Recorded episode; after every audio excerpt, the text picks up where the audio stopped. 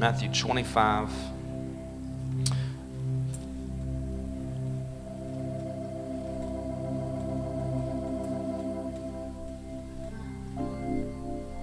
Jesus is talking here.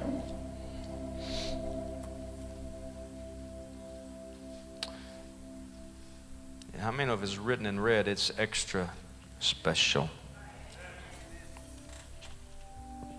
The Son of God is talking here, and he he begins to talk to us in a parable. And I want to read this scripture and then preach to you a word. Chapter twenty-five and verse one. Then the kingdom of heaven be likened unto ten virgins, which took their lamp and went forth to meet their bridegroom, meet the bridegroom. And five of them were wise, five were foolish. They that were foolish took their lamps and took no oil with them. But the wise took oil in their vessels with their lamps. While the bridegroom tarried, they all slumbered and slept. And at midnight there was a cry that was made, Behold, the bridegroom cometh. Go ye out to meet him. Then all the virgins arose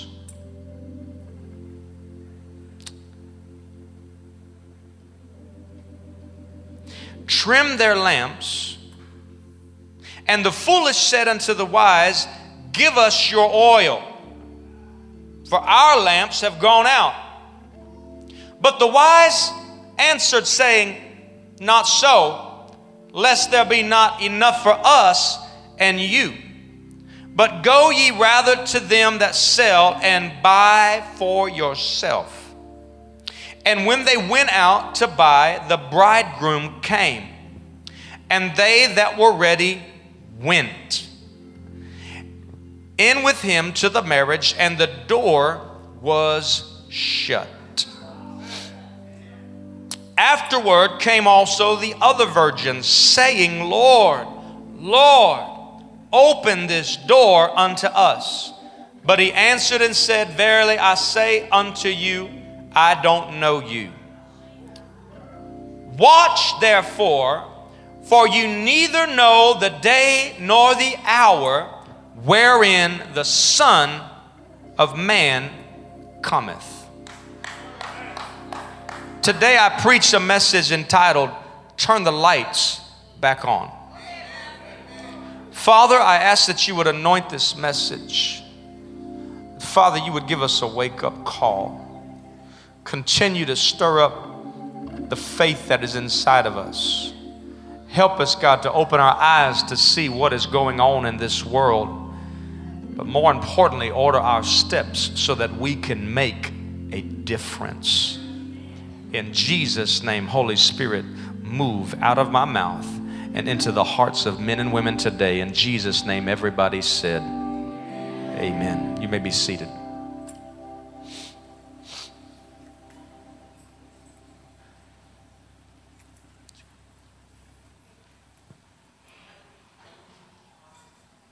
We really can't talk about faith on fire until we talk about how to get on fire.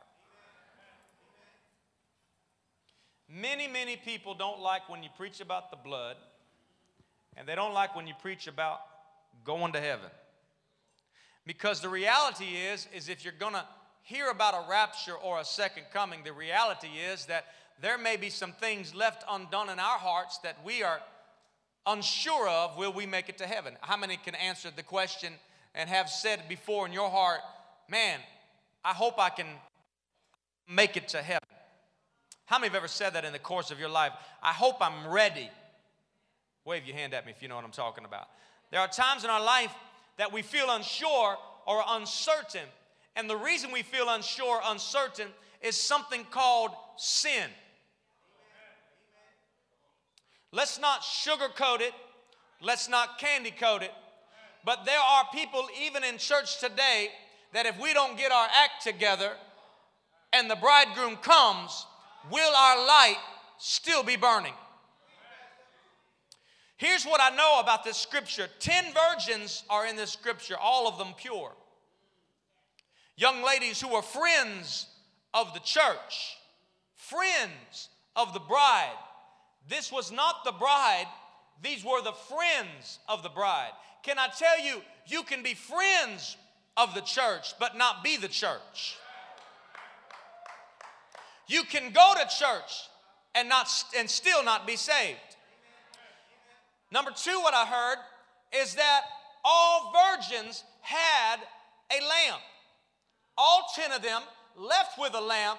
However, five were smart enough to pack a little more oil just in case he, just in case he tarried.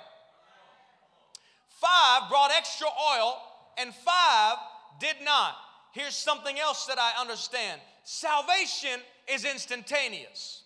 When you confess with your mouth and believe in your heart that Jesus Christ is Lord, you become saved. However, sanctification is a process that happens after salvation. It is subsequent.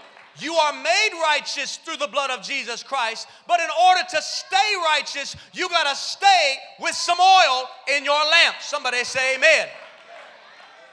The Bible specifically says, whether we want to agree with it or not, or our doctrine, our theology, what we were taught as a kid, that once saved, always saved. The Bible gives us many examples in the New Testament of people who fell from grace. You can fall from grace. We, as the Bible, cannot do as what God spoke of as a dog returning to his own vomit. We cannot, as a people of God, continue to condone and not confront. We have to understand that we are living in the last days. And if we're not careful, we will live in a day of compromise, and compromise always leads to darkness. If we have an, an, an idea of what's going on in the church, there is a spiritual erosion that is happening. Erosion is not something you see on a daily basis. It's something you see over a period of time. Many times you will go to a place of vacation and you will see that the sandbar was here, and come back five years later and find out that the sandbar had been moved because the water had continued to erode the sand. Houses have to be moved back because there is an erosion process, and sometimes we don't see the erosion, but the erosion is still happening. Are you okay with this? Erosion has set in. Whether you want to agree with it or not, erosion has set in to the church in America and pretty much around the world. We have more tolerance for sin, and we call it grace. We do not confront or call out sin as preachers in America today because we're afraid of persecution, not just of the world, but other preachers and pastors who may not agree with what grace really means on the earth today.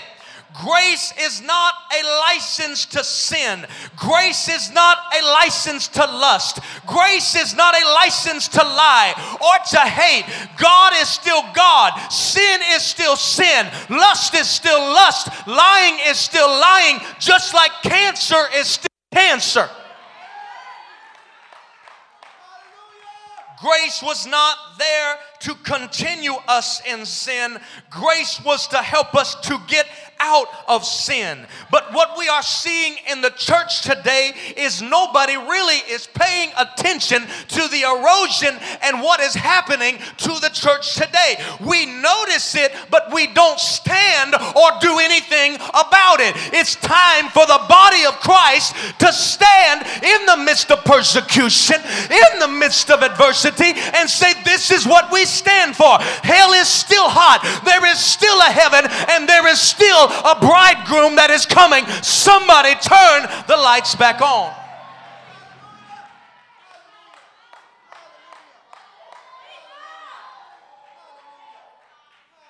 Paul alluded to a man named Demas that was a friend in the ministry. He was a preacher.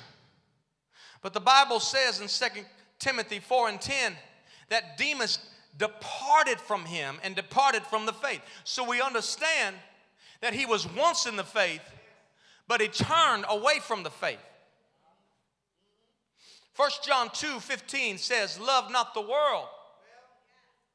Because if you love the world, the love of the Father is not in you.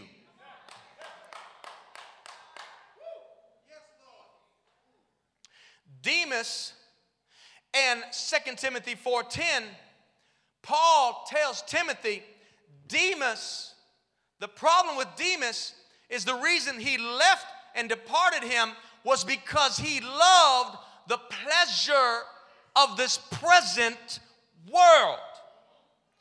There is stuff in this world, ladies and gentlemen, that'll put a hook in you and make you serve it if you allow your flesh to be given to it. Somewhere, you've got to draw a line and say, I don't walk according to the flesh, but I walk according to the Spirit of the Lord. Something that was an eye-opener just this past week was the world put on a great show called the Grammys. They use the Grammys, and it's interesting that they say it all the time, music is a strong force. Music is uh, uh, what we have as an ability to make a point to the world. I think it's interesting to note before Lucifer fell that he was the praise and worship leader and the music director in heaven. When he breathed, pipe organs sounded out. He walked in cymbals. He, he had music in him. And when he fell from heaven to earth, I think it's interesting to note that one of the strongest forces for change is still music. And so, music was created holy, but the devil corrupted it.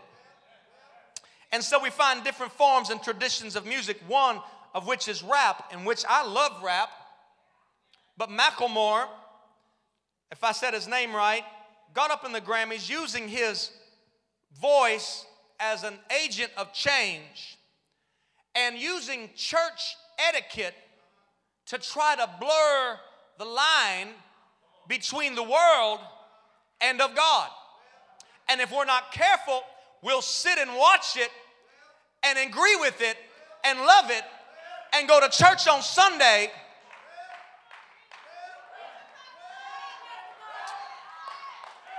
and most people won't preach against it because now it's being called a hate crime. But one thing we find out in Acts, that when they preached about this Jesus, they were thrown in prison. And if we're not careful, we'll try to appease the world at the same time trying to appease God. You cannot impress the world and please God at the same time. Somewhere you got to draw a line and say, this is what I stand for.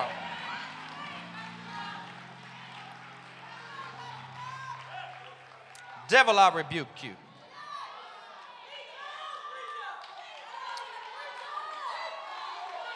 Somebody turn the light back on, on your lamp. Macklemore begins to use church etiquette and stained glass figures, and he begins his song with an, a B three organ that you would find in a Pentecostal church. He begins to stick in people's minds and camouflage it by saying same love. Uses words like God loves all his children and is somehow forgotten, but we paraphrase a book written thirty-five hundred years ago. I don't know. No law is going to change us, and here is where he is right. We have to change us. Whatever God you believe in, we all come from the same one. Strip away the fear underneath. It's all the same love. about time we raised up. And then he quotes the scripture, love is patient, love is kind, love is patient. And then somebody sings, there'll be no crying on Sundays. He's exactly right. Because if you don't have any crying on Sundays,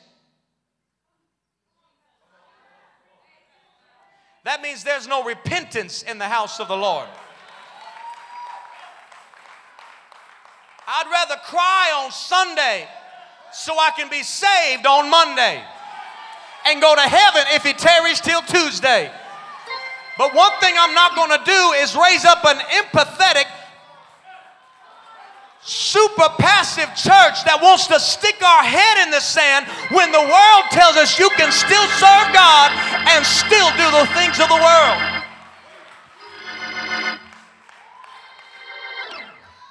A sign of no weeping is a sign of no repentance. Creating a ceremonial moment where Queen Latifah stands up, marries thirty gay and straight couples, creating a moment that not just the gays, but also the straight, we all must come together. And all the while, the lights are turning down in our lamps.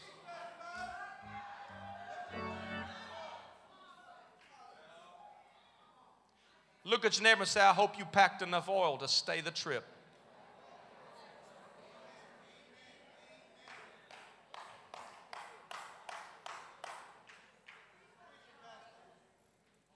I like to make protein drinks. I like to get a blender out. I like to put some ice in the blender. Then I put some strawberries in the blender. And I put some bananas in the blender. Scoop of protein. And a scoop of peanut butter. Every once in a while, if I'm not fasting, a big old scoop of vanilla yogurt. And I look at that blender, and you know what I see in that blender? I see ice, strawberries, I see peanut butter, bananas, chocolate, protein powder, and then I hit the button called blend. And sit there for a while until it's all together. Then I pour it out. And I'll drink because I know what's in there. But every once in a while, I'll bring it to somebody who came over with Brooklyn or Lincoln, and I'll say, here, try this. And the first words that will come out of their mouth is, what's in there? When you blend something and you try to make one thing blend with another, when you go to serve it to people, they're going to say, what's in there? The problem with not making a stand in today's society is when people come to church, they're going to ask the question, what's in there? Somewhere you got to say, this is what I stand for. This is, and if you put sin and salvation together and say you can do whatever the hell you want to do and serve God and go to heaven, you're going to cause people to be blended, and sin does not blend with salvation. Neither does light blend with darkness. Neither does salt blend with fresh. You got to make a stand.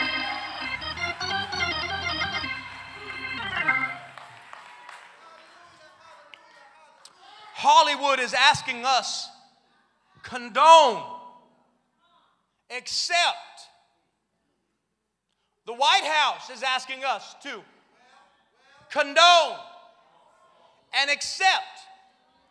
Entertainment is asking for us to condone and to accept.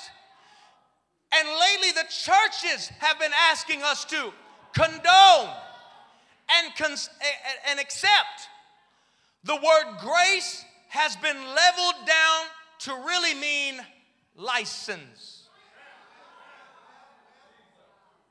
Jesus' blood has been leveled down for a license to a lust and an approval for our own flesh appetite. But I'm here to tell, to tell you today that the lamb is a substitution, not a sinstitution. Jesus' blood was not so that we could continue in our sin. Jesus' blood was to give us grace so that we could confront our sin and we could move away from our sin and we could do the things of God and put away the things of the world. Is there a sin appetite in each one of us? Yes, there is. But can I tell you, the Bible says he that overcometh the world is our faith. And when you get in the faith of God, you can overcome every obstacle the devil tempts you with.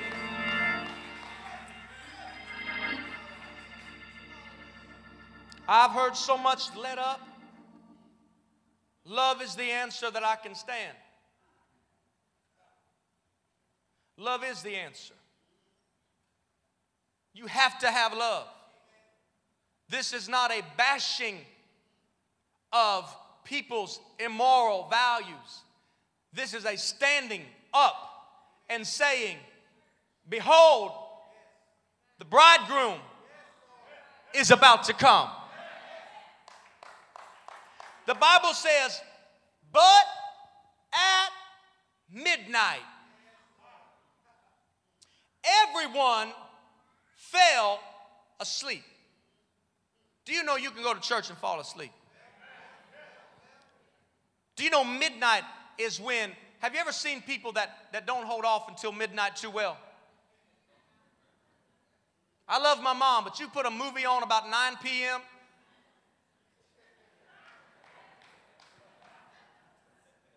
We all laugh at her, we look at her, and she just, and it's so funny because she'll say, I didn't miss anything. She'll wake up and say, yeah, I know what's going on. Five minutes sleep, come back. What'd I miss? Oh, I know. And if you try to convince her, Mom, you're falling asleep. No, I'm not. How many know people like that? Mom, you're falling asleep. Uh-uh. I know what's going on.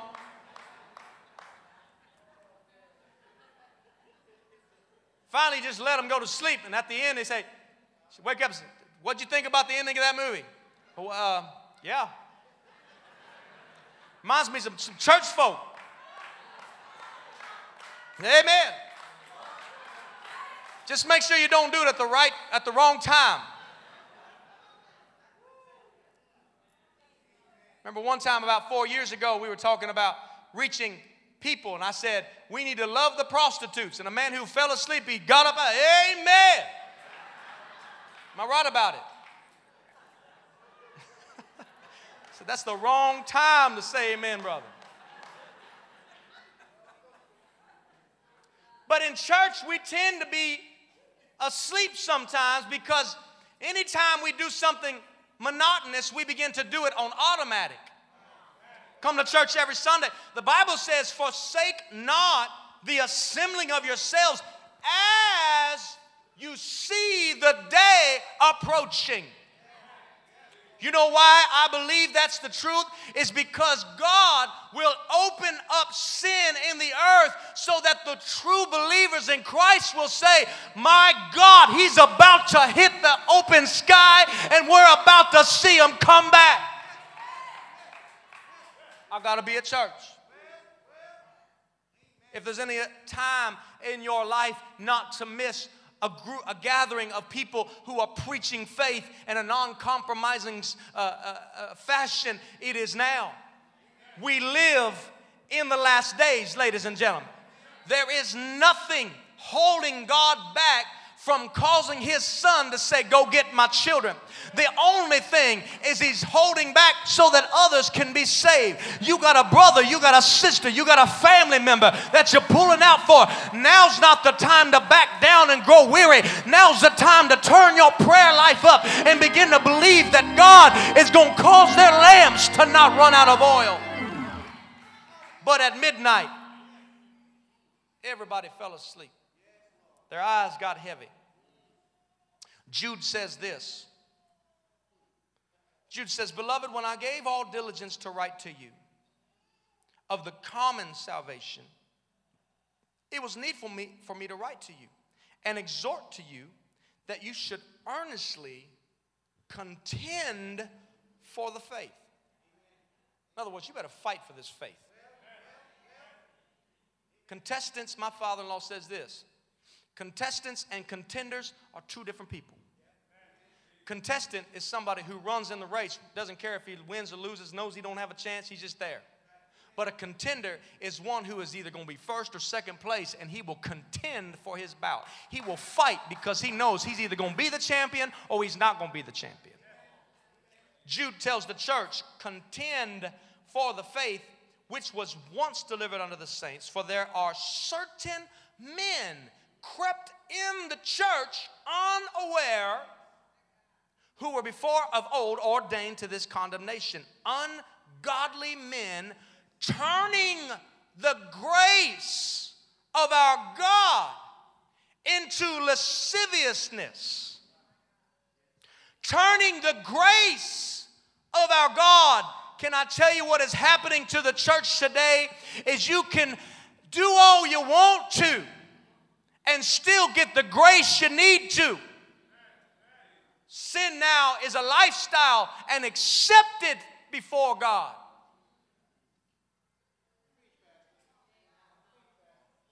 And denying the only Lord God, our Lord Jesus Christ. Can I read on? Verse five says, I will therefore put you in remembrance of how God operates. I want you to understand this is not man's operation here. This is God's operation. Man only can agree with what God has put in his word. And his word is exalted above even his name. Are you listening? Heaven and earth will, it will pass away. But his word abideth forever. So I don't care if I disagree with the word. My body, my mind, my spirit has to line up with it regardless of my opinion of what God should do. God said, I've already put my word out there and that's already what I'm going to stand by. He said, I watch over my word to perform them. God is not a God that would lie. Oh my God, I'm telling you, when God says something, he means it and he means what he says. Whether we want to agree with him or not, it does not matter. His word is the final authority. You better get your lamps ready.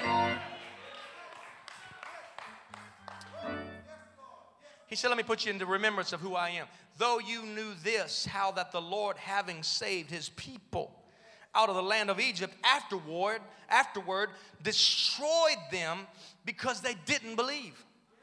In other words, they had the salvation, and then it destroyed it because of their unbelief. See, I lost half of you when I talked about once saved, always saved, because you're going to have to confront some of the hell you've been doing. Listen, I asked God, why can't I just smile and tell him everything's going to be okay? God says, if you do that, I'll hold you accountable. And I'm not going to hell for anybody. I'm not going to preach it's okay and pet a sin and tell you, you go on out there, do whatever you want to do and come back into the house of God. It's time for churches and church folk to get right with God and say, God, I will make a bold stand and declare.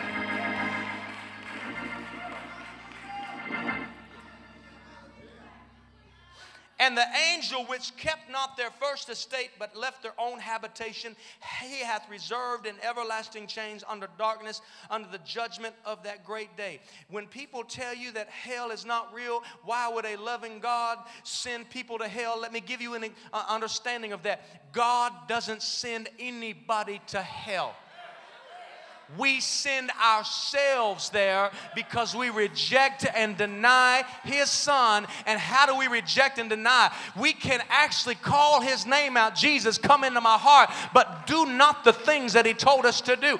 That means there has to be some accountability for our actions. He says, not everybody that says to me, Lord, Lord, will make it into the kingdom of heaven. One of the most treacherous scriptures that a preacher and a pastor ought to live by is when they go to the heavens, he says, Lord, Lord, have I not prophesied in your name? Have I not cast out devils and raised up sickness unto life? And he says, depart from me. I never knew you. God is the only person that will fire you and let you keep working for him. You got to live holy. You got to live godly. And you got to live right.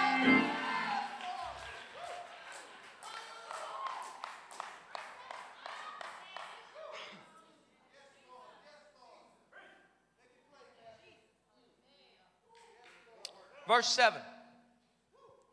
For all the people, got a little ring here in monitor two. For all the people that say, well, Sodom and Gomorrah was not destroyed because of sexual sin. There's, there's a false teaching out there that Sodom and Gomorrah was not destroyed only because there was no righteous in there. Abraham said, if, if you find one. The angel said, I can't find one. Remind yourself that when he said that, Lot was still living in there.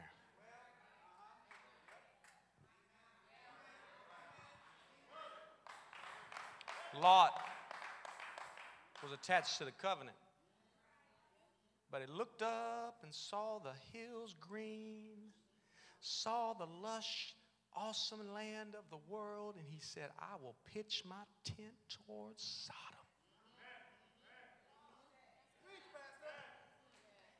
The moment sin becomes sin is not the temptation, but when it is conceived in the heart, and then the action begins to follow. Sin is good for a season, but the end thereof is death. Please don't put your iPod in right now. Don't put the earphones in right now. I need the church of the living God to understand that the enemy wants to put your eyes toward the world, wants you to experience the loving pleasures of the world. The Bible says that Moses, he would rather suffer the afflictions of the Hebrews than to be in the passing pleasures of sin and Pharaoh's courts. Somewhere you gotta stand up, even if it means losing everything you have, and say, God, I love you more than life itself. I love you more than the money and the riches of this world. I love you more than the television that I watch. I love you more than the music that I listen to. Am I against T V? No. But am I against people that get up there and curse God and tell you to accept sin? Yes. Am I ag- against music? No. But am I against somebody pumping music saying fifty-five F words every time you listen to it? Yes, I am. I'm against those who are against God.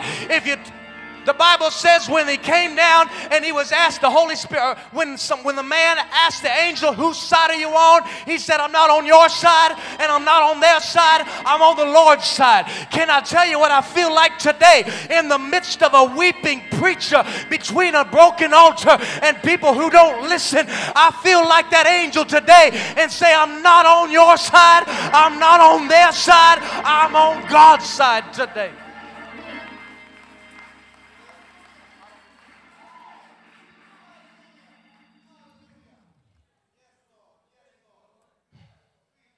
Even as Sodom and Gomorrah. Verse seven. Put it up on the screen if you could, please.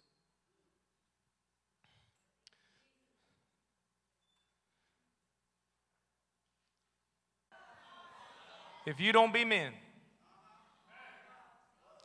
and stand up and stop sinning. Well, I don't sin. I just masturbate.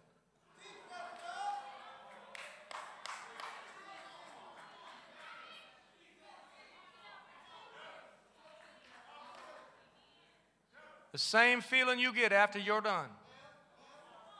It's the same feeling every sinner gets after they're done. It's a shame.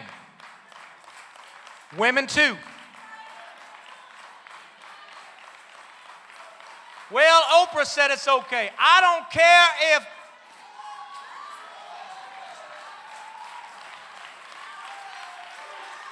The Queen of England said it's okay. If God didn't say it's okay.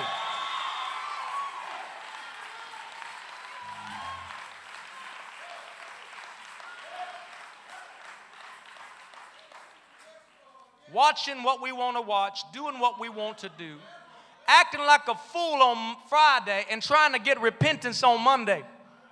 The altar was never a place you revisit every Sunday.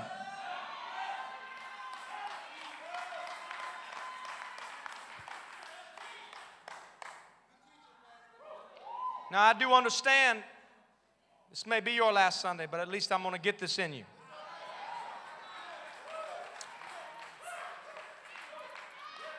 Fornicating. Fornicating. And going after strange flesh. Just read an article yesterday about a boy in California who loved his dog so much. eighteen-year-old boy married his golden retriever. And he said, "Why can't I marry my dog? If you can marry man with man and woman with woman," and they couldn't stop him because it is written in the laws of California. It says, when we get to the point, you read it, where man can marry man and woman can marry woman, then anybody can marry their dog. And then it says, comma, God help us. The rules that were written back then have been twisted to make sure that we can have anything we want, even if it is bestiality. That young boy had a father that helped him marry his dog and moved from California to go to Montana, which accepts the ability to have sex with animals and let him do what he needs to do. All the while, we just sticking our head in the sand saying, "Lord, just help us, God." Time is running out. And the oil, you better pack a reserve. Strange flesh are set forth for an example, suffering vengeance and eternal fire, meaning there is a hell and there is a penalty for living in sin.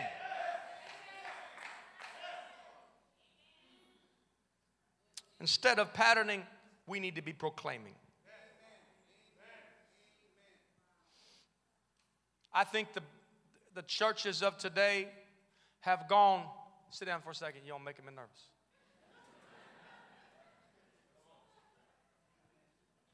If you rolled up somebody into the hospital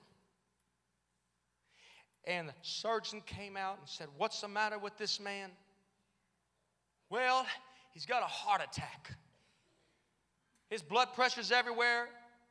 His heart is definitely his heart. He's, he's, he, they took a nitroglycerin. He's just," and the surgeon just looks at him for a minute and says, "Well, okay, we're going to roll him back there. We're going to open up his brain and do some brain surgery on him."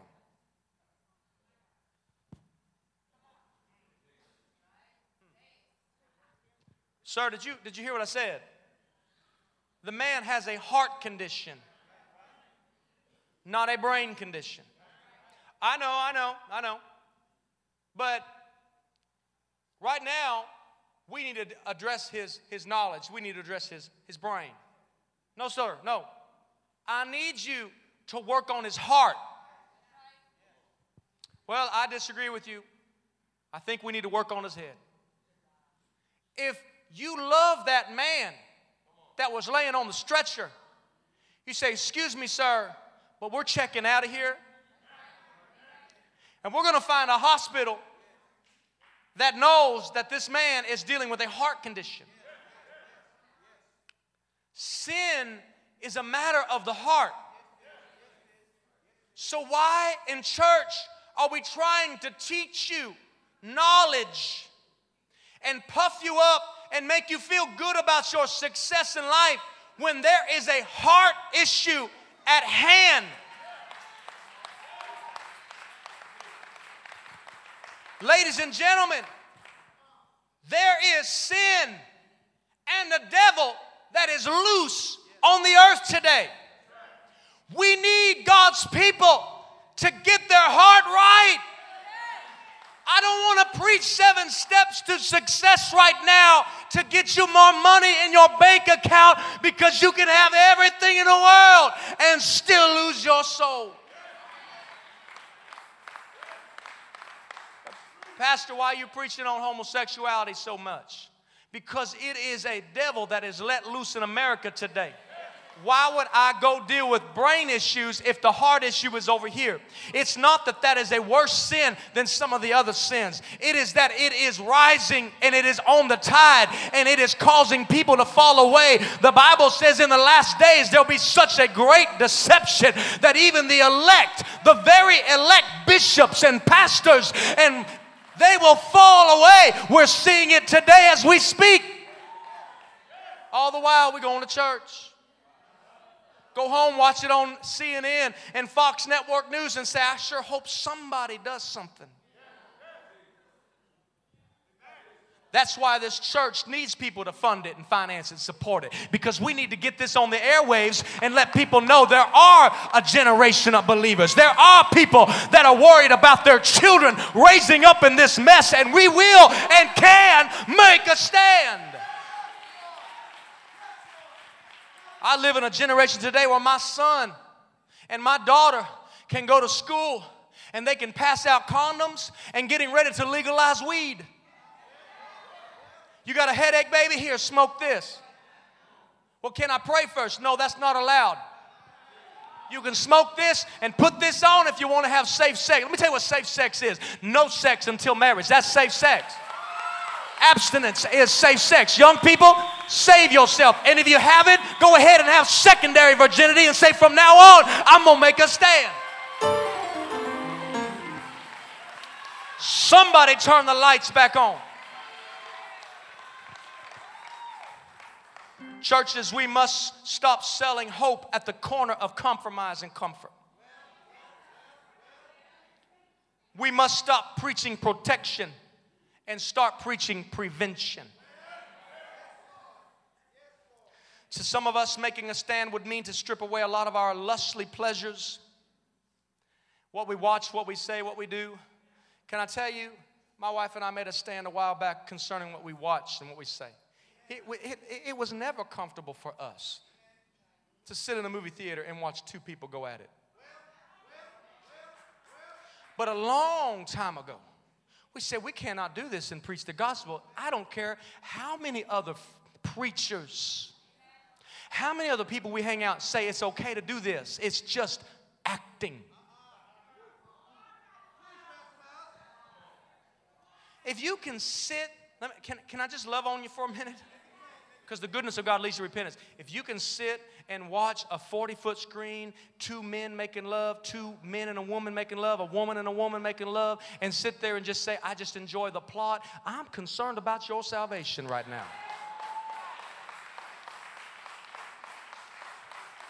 Don't come to me asking me if I've watched The Hangover. Have you watched American Hustle? No, what I have is called Screen It dot com. And I don't go watch a movie with my children unless I screen it first and find out how many F words it has. If it has one, we're out. If it has a G D, I know, see, some of y'all don't want to shout. That's all right, I'll preach to the drum cage. That's okay. But let me tell you something. I'm not going to sit there and let my ears of my children sit there and listen to G D, G D, G D, G D, G D, and take them to church and say, bless G, bless G, bless it. Either you're going to damn them or you're going to bless them. You need to make up in your mind, whose side are you on? Stop being a Laodicean church. We need a church to rise up. Either you're going to be hot or you're going to be cold. Am I got anybody in here that is with me that wants to be hot?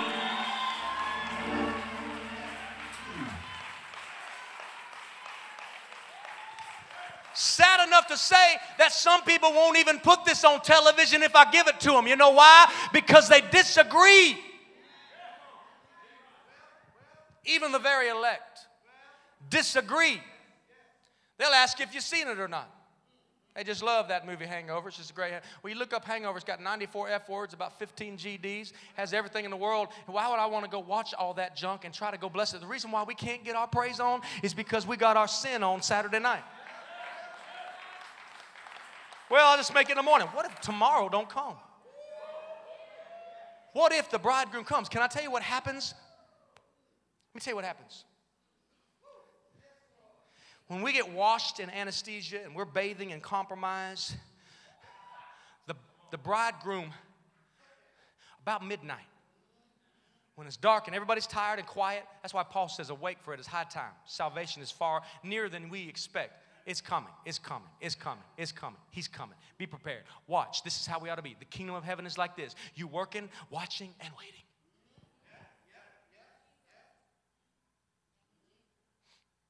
The bridegroom, not the bridegroom, but he taps on his friends. The Bible says the friends of the bridegroom go out into the streets and start crying aloud. Bridegroom hadn't come yet, Jerome. Jesus hadn't come yet. But he taps people and says, go tell my people. Go tell my people to get ready.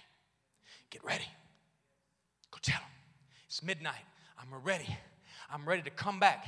I need you to go out. And they will go out in the streets and they start crying, behold, the bridegroom cometh. Now, some people would say, oh, God, another wedding.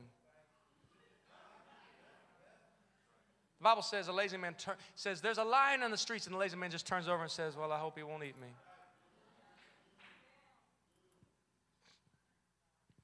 But the people in the streets in a, in a Jewish wedding, they'd say, behold, the bridegroom cometh. And if that bared witness with you, you know what you would do? Get out of your seat, sir. And you would walk with me in the streets and say, behold, the bridegroom cometh. Amen. Come on. And they would call while they're trying to get to the virgins, which were the friends of the bride. Behold, the bridegroom cometh. You believe that? Come with me. Behold, the bridegroom cometh. Amen. All of a sudden, something begins to happen. People that have the understanding that something unexpected is about to hit the earth begin to call out and say, behold, the bridegroom is coming. You know what happens right before Jesus hits the earth? He starts raising up some righteous, radical, John the Baptist, uncompromising preachers that tells the church of the living God, you better get your oil ready. He's about to come to your house. And that's what I feel like right now. Get your oil ready. Turn the lights back on. Friends, you know what he calls? I'd rather be called a friend of God.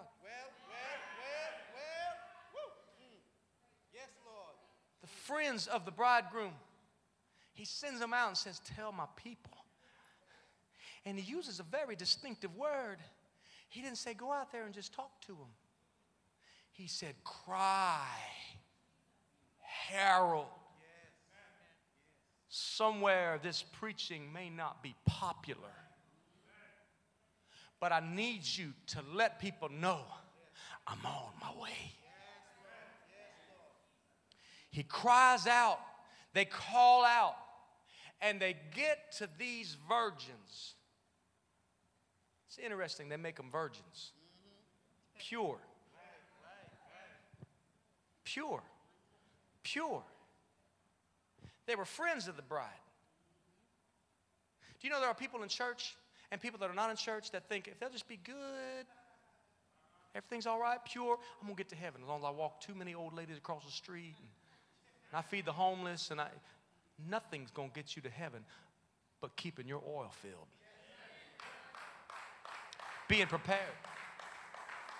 And when they got to the ten virgins, the Bible says that the ten woke up. Five were ready, five were not. All ten of them trimmed their wick. If I had a time, I would, I would talk to you about trimming the lamp.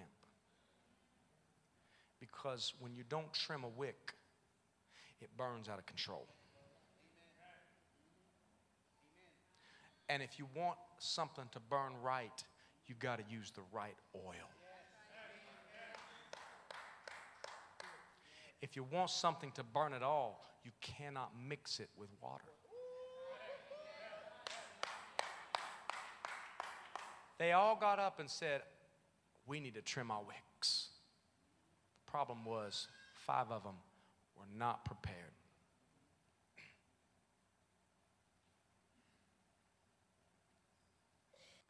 They say when somebody dies of suffocation,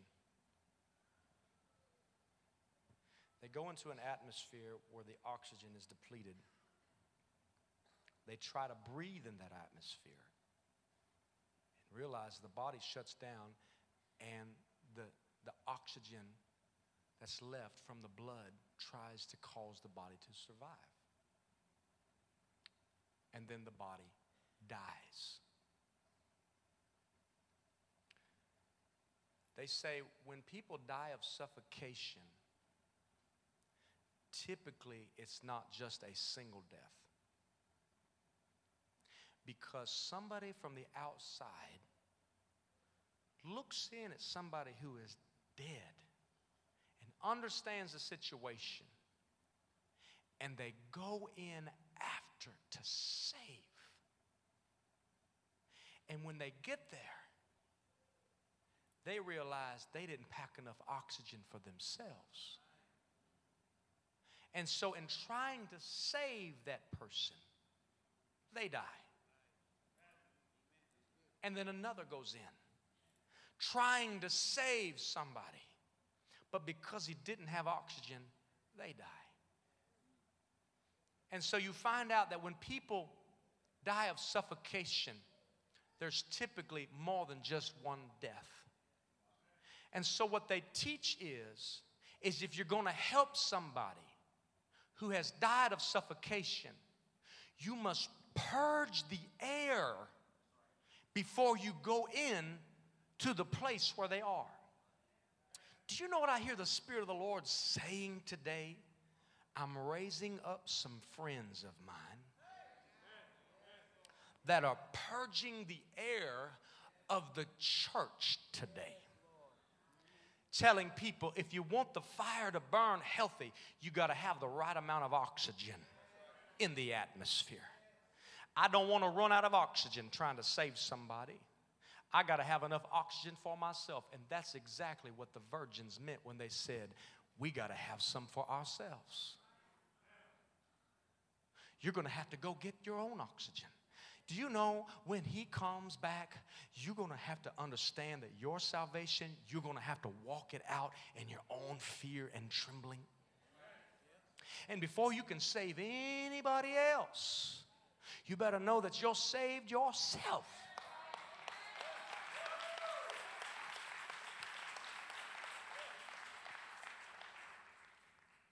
Like Bishop Morton would say, it'd be a bad place to be at midnight with no oil.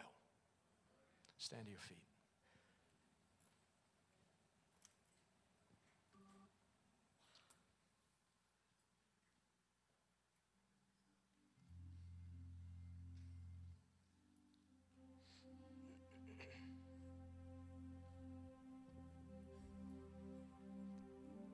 I remember the Gulf War, back in the day when Saddam Hussein,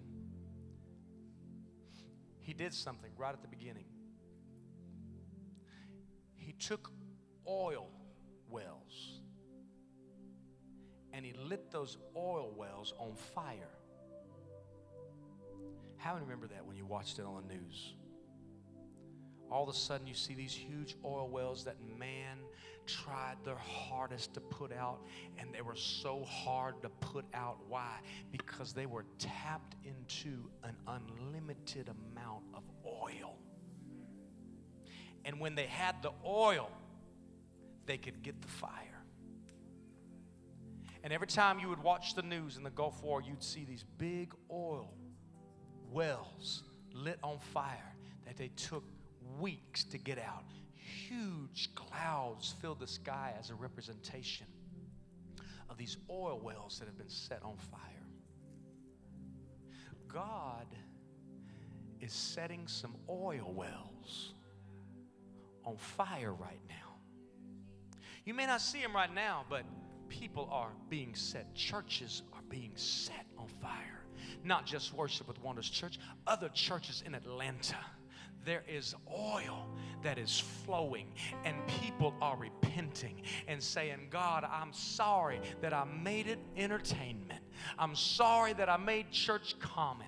I just need to know that you love me, and I need you to know I love you. I want to get back to serving you, and I want to get back to saying sin is sin, and if I touch it, I'm going to die. Oh, but I don't want to die. Today's a heavy word, but you can get your oil well lit on fire like that. Today's the day. It's not a question of if the groom will come. It's a question of when the groom will come.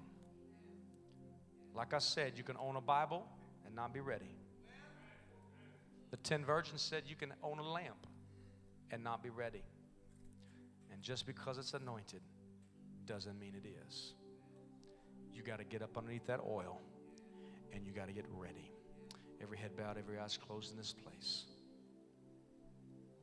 Revelation gives us a depiction. It says in the last days it'll be like seven churches. And he begins to speak at those seven churches. Five of the seven compromised their beliefs. And he kept saying, I'm going to take your lamp away. I'm going to take your place away. Ephesus, so you, so you, you don't love like you used to love. Pergamos, sexual im- immorality.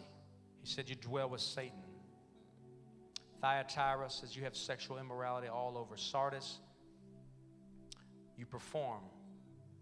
The Church of Sardis in Revelation says you perform. You really don't love me. You, you say you're alive, but you're dead.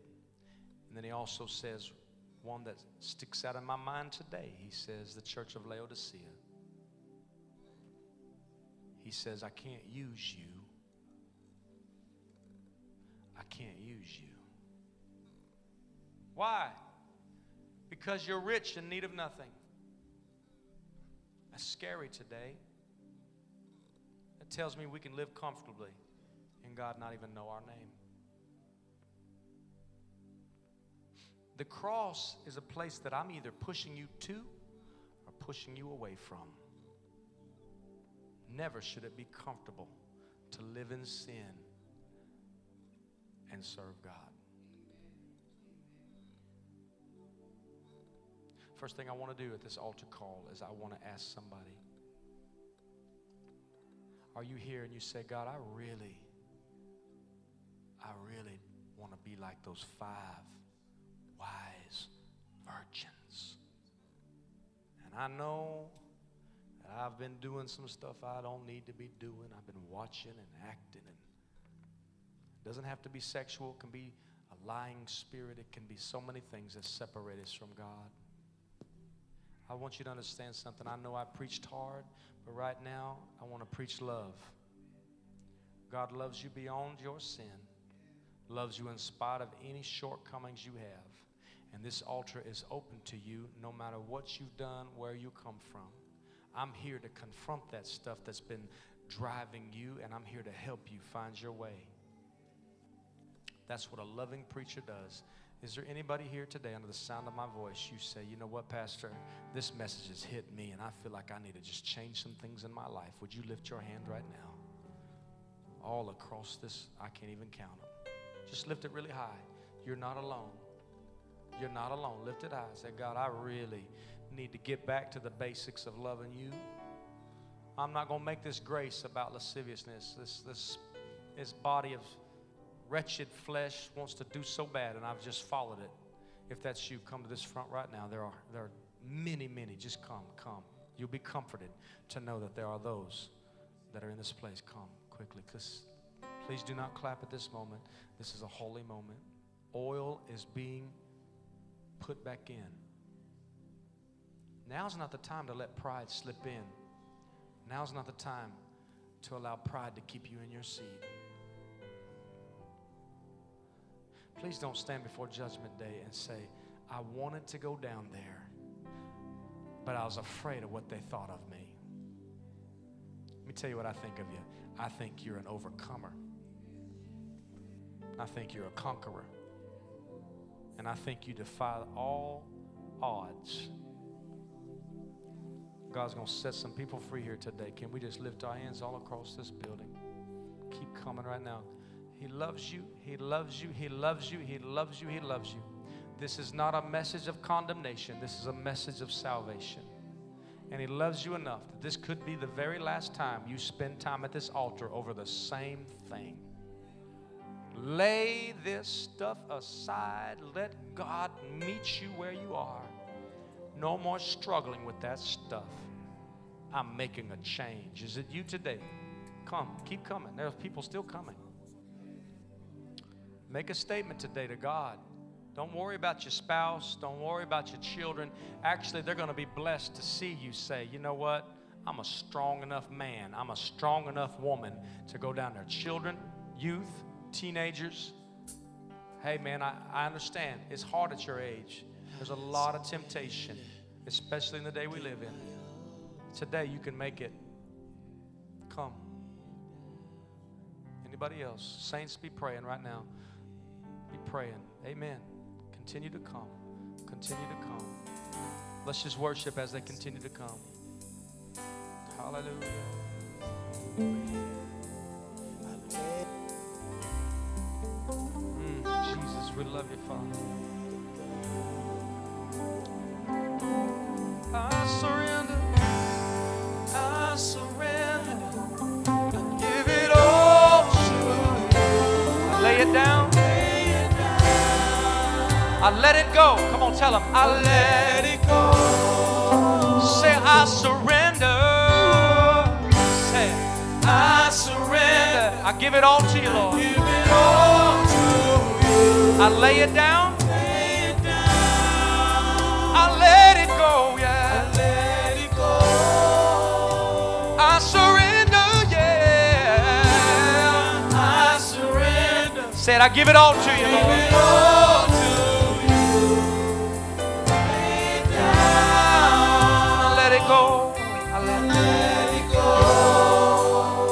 You to do something very bold today, because I see, as a preacher, I see, I see people that are saying, I really want to go down there, but I just, I'm afraid. Would you be bold and be an evangelist right now and look to your neighbor and just tell him, if you want me to go with you, I will go right now. Would you do it? Would you do it, please? Just tell him, don't be uncomfortable about it. Just tell him, I'll go with you. If you need me to, I'll go with you. There's more coming. Here they come. Anybody else? I'll go with you. I'll go with you. Love on your neighbor right now. Be a friend to him. Say, I'll walk down there with you. I surrender. Oh, I surrender. I give it all give to it you. All to you. I lay it down. Lay it down. I let it go. Yeah. Yeah. I let it go. One more time. Say with your hands lifted. Say, I surrender, Lord. I surrender. Give it all to you. Give it all.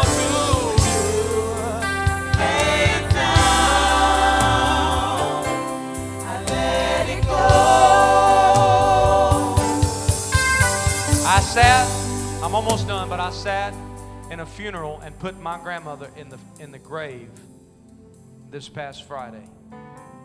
At the end of the service, I asked the pastor, which was my pastor growing up for eighteen years. I said, can I give the altar call? He said, absolutely. I sat there and watched about forty people. Some of them I knew were not ready. Aunts, uncles, cousins. And I pleaded with them. You know, when you when you have family and you've loved your family, and you know some of them aren't going to make it unless they make some changes, it can really pull on you. When you love somebody, it's not a burst of emotions. It's It's a constant. God touched my family. I'm so thankful I've got my brothers and my sister-in-laws, my mom, my dad, all my nieces and nephews. Are they perfect? No. But man, they love God.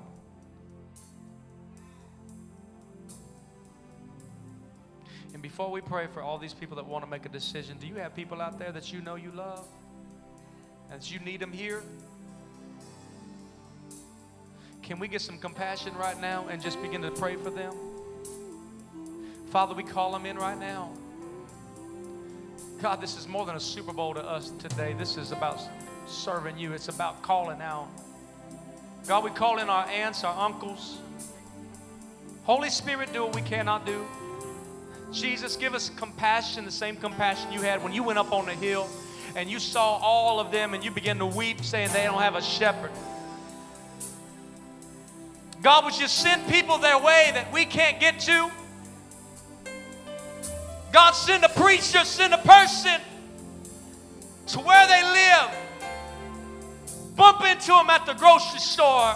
Meet them at their line of work and say, I don't know why, but God laid you on my heart, God. Holy Spirit, do what we cannot do. Touch those who we love, because we know the time is coming.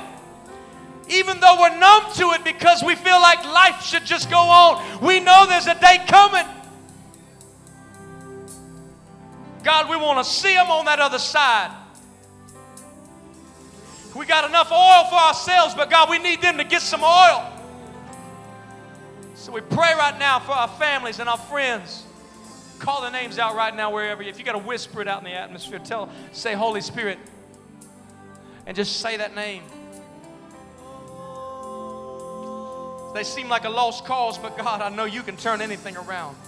You turn me around, you can turn them around.